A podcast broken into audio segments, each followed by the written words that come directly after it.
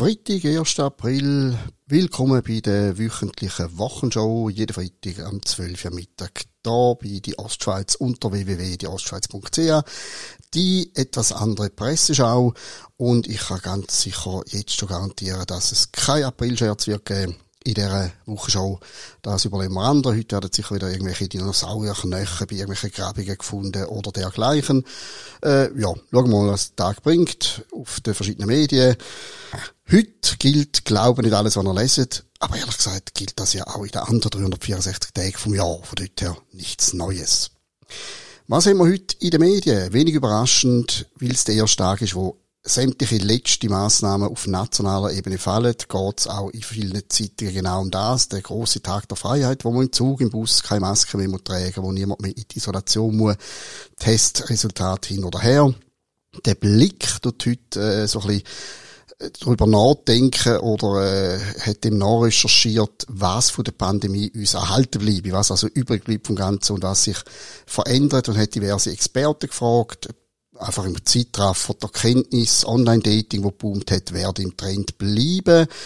Äh, dann die ganzen psychischen Auswirkungen, die werden uns auch noch länger beschäftigen, nicht wirklich äh, irgendwie überraschend. Dann eine gewisse Sozialphobie, die sich entwickelt hätte, die äh, sehe ich nicht so nachhaltig, keine Sorge, wir finden schnell wieder zueinander, man will nicht allein bleiben, allein hocken bleiben. Das Homeoffice äh, ist etwas, wo ein bisschen kommt und ein bisschen geht, beziehungsweise es wird quasi laut den Experten, die den Blick befragt, wird das Homeoffice sicher einen höheren Stellenwert behalten, als es gehabt vor Corona, aber nicht zur Normalität quasi werden. Und die Nachricht des Tages, in diesen zwei Jahren haben ganz viele Leute angefangen, Brot backen daheim. Ich übrigens auch, tatsächlich. Aber auch das ist nicht nachhaltig. Äh, es hat schon bereits Auswertungen gegeben von, von Grossverteilern, die sagen, anhand vom Verkauf von Hefe etc., nein, äh, es ist schon wieder ein bisschen auf den Vor-Corona-Stand gesunken. Die Leute haben schon wieder aufgehört backen und gehen wieder zum Bäcker. Der hat ja auch Freude. Das so ein bisschen Geschichte aus dem Blick und im St. Galler Tagblatt heisst Tschüss Maske, hoffentlich auf nimmer Wiedersehen. Über den Titel habe ich ein bisschen gestutzt. Das Tagblatt wie alle CA Medienblätter ist ja an und für sich eine sehr starke Vertreterin von der ganzen Massnahmen und hat auch Masken eine große Frage gestellt, wieso jetzt da auf nimmer Wiedersehen gewünscht wird, weiß sie nicht genau. Und auch sehr korrekt wird Maske als Symbol der Pandem Pandemie äh, bezeichnet. Das ist es natürlich sie sichtbar machen von der grossen Gefahr das ist am besten durch die Maske äh, gelungen. Was mich stört an dem Text, ist das übliche Muster. Es ist ein bisschen Rückblick und ein Vorausblick und gleichzeitig ist schon wieder ein erhobener Zeigefinger. Es wird da quasi suggeriert, jeder, der weiterhin in gewissen Situationen Maske trägt, der tut seine persönliche Reife und seine Solidarität und es ist ganz allgemein gut, Menschen mit dem signalisieren. Und äh, dann kommen, kommen auch noch so komische Seiten wie äh, Sauerstoffzufuhr ist dort Maske reduziert gewesen und darum hat es Leute gegeben, die von einer Diktatur fantasiert haben. Also man kann offensichtlich auch am 1. April beim Ende der Massnahmen nicht einfach sachlich sagen, was Sache ist, sondern muss ein bisschen noch nachtreten an die Leute, die es halt anders gesehen haben. Und übrigens auch in sehr vielem halt einfach schlicht und einfach auch Recht bekommen haben. Ebenfalls aus dem Tagblatt, wenn wir gerade dabei bleiben, ist die Ulma noch ein grosses Thema gewesen, äh, diese Woche, dieser Tage. Die fahren wieder einen Millionenverlust ein und sie haben ganz allgemein schwierige finanzielle Aussichten. Äh, Verlust von 3,3 Millionen Franken und natürlich hat das ganze Messewesen nicht nur St. Gallen allgemein sehr gelitten und man muss auch schauen, wie das wieder in kommt. Zumal wir St. Gallen bald die neue Ulmer Halle 1 auf dem Autobahndeckel werden haben, wo ja auch soll gefüllt werden. Da fahrt man ein bisschen mehr darüber, wie die Führungsriege das wird machen bleibt offen, äh, tun wir mal wieder eine positive und eine negative Prognose stellen, sondern hoffen wir das Beste für immerhin schon eins der Aushängeschilder von der Ostschweiz. 20 Minuten und da auch wieder eine Schlagzeile, wo man hätte können ausgehen, dass sie früher oder später so kommen. Wir erinnern uns, ganz, ganz viele private Leute in der Schweiz haben sofort Solidarität bekundet, wo der Krieg in der Ukraine ausgebrochen ist und haben gesagt, äh, wir nehmen im Fall bei uns Flüchtlinge auf.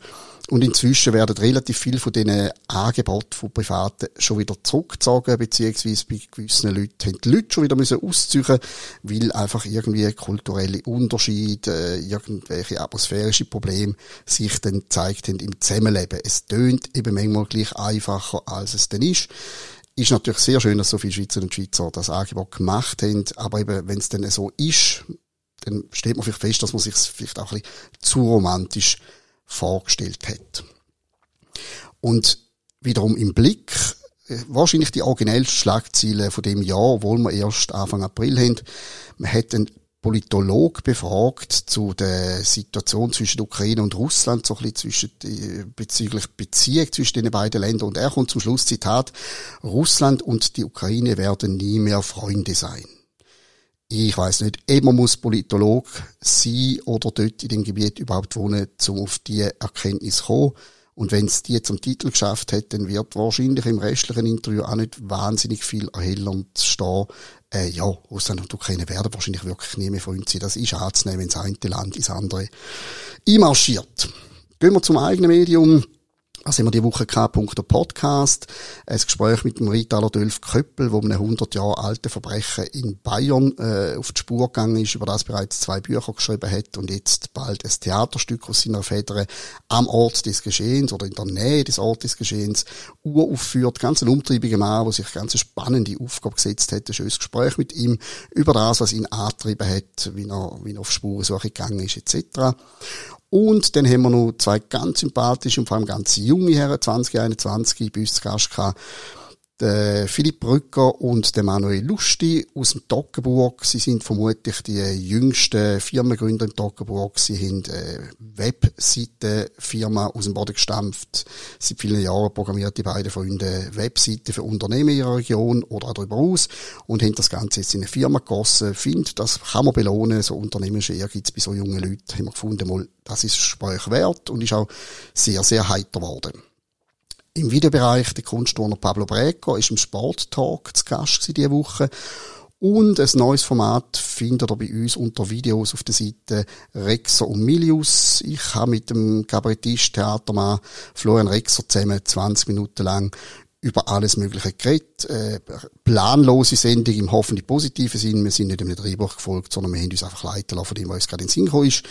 Vielleicht äh, nicht jetzt unbedingt ein wahnsinnige Erkenntnisgewinn, wo in dieser Sendung wartet, aber hoffentlich gute Unterhaltung. Ich persönlich freue mich im Bereich Podcast wiederum ganz fest auf die nächste Woche, weil ich habe diese Woche einen ganz spannenden Gast da im Studio gehabt und wir werden das am Montag hören, das Gespräch mit der Franziska Rieser, nicht St. Galler Nationalrätin von den Grünen, die gleich heisst, sondern eine Dame aus Winterthur, die dort ein Whisky-Lädeli betreibt. Das ist äh, wunderschön, mal ein bisschen sich Genuss können zu erwähnen und einfach über Whisky reden und Begleiterscheinungen wie Zigarren oder irische Musik etc. Das ist so ein Ausflug in die Welt und das lege ich für nächste Woche ans Herz. In dem Sinn wäre es das gewesen, heute von der Wochenshow. Ich empfehle, wie gesagt, die Nachrichten des Tages, außer natürlich denen bei uns auf die Ostschweiz, mit Vorsicht zu genießen. Ihr wisst, 1. April rennen nicht einfach blind an irgendeine angebliche Veranstaltung oder eine Preisübergabe oder irgendetwas, sonst sind ihr dann vielleicht dort dritten und werden abgefüttert und die den Morgen in der Zeitung als äh, Opfer, die vorgeführt werden, die Dreigkeit sind, bleibt wachsam. In dem Sinn, bis nächsten Freitag bei dem Format.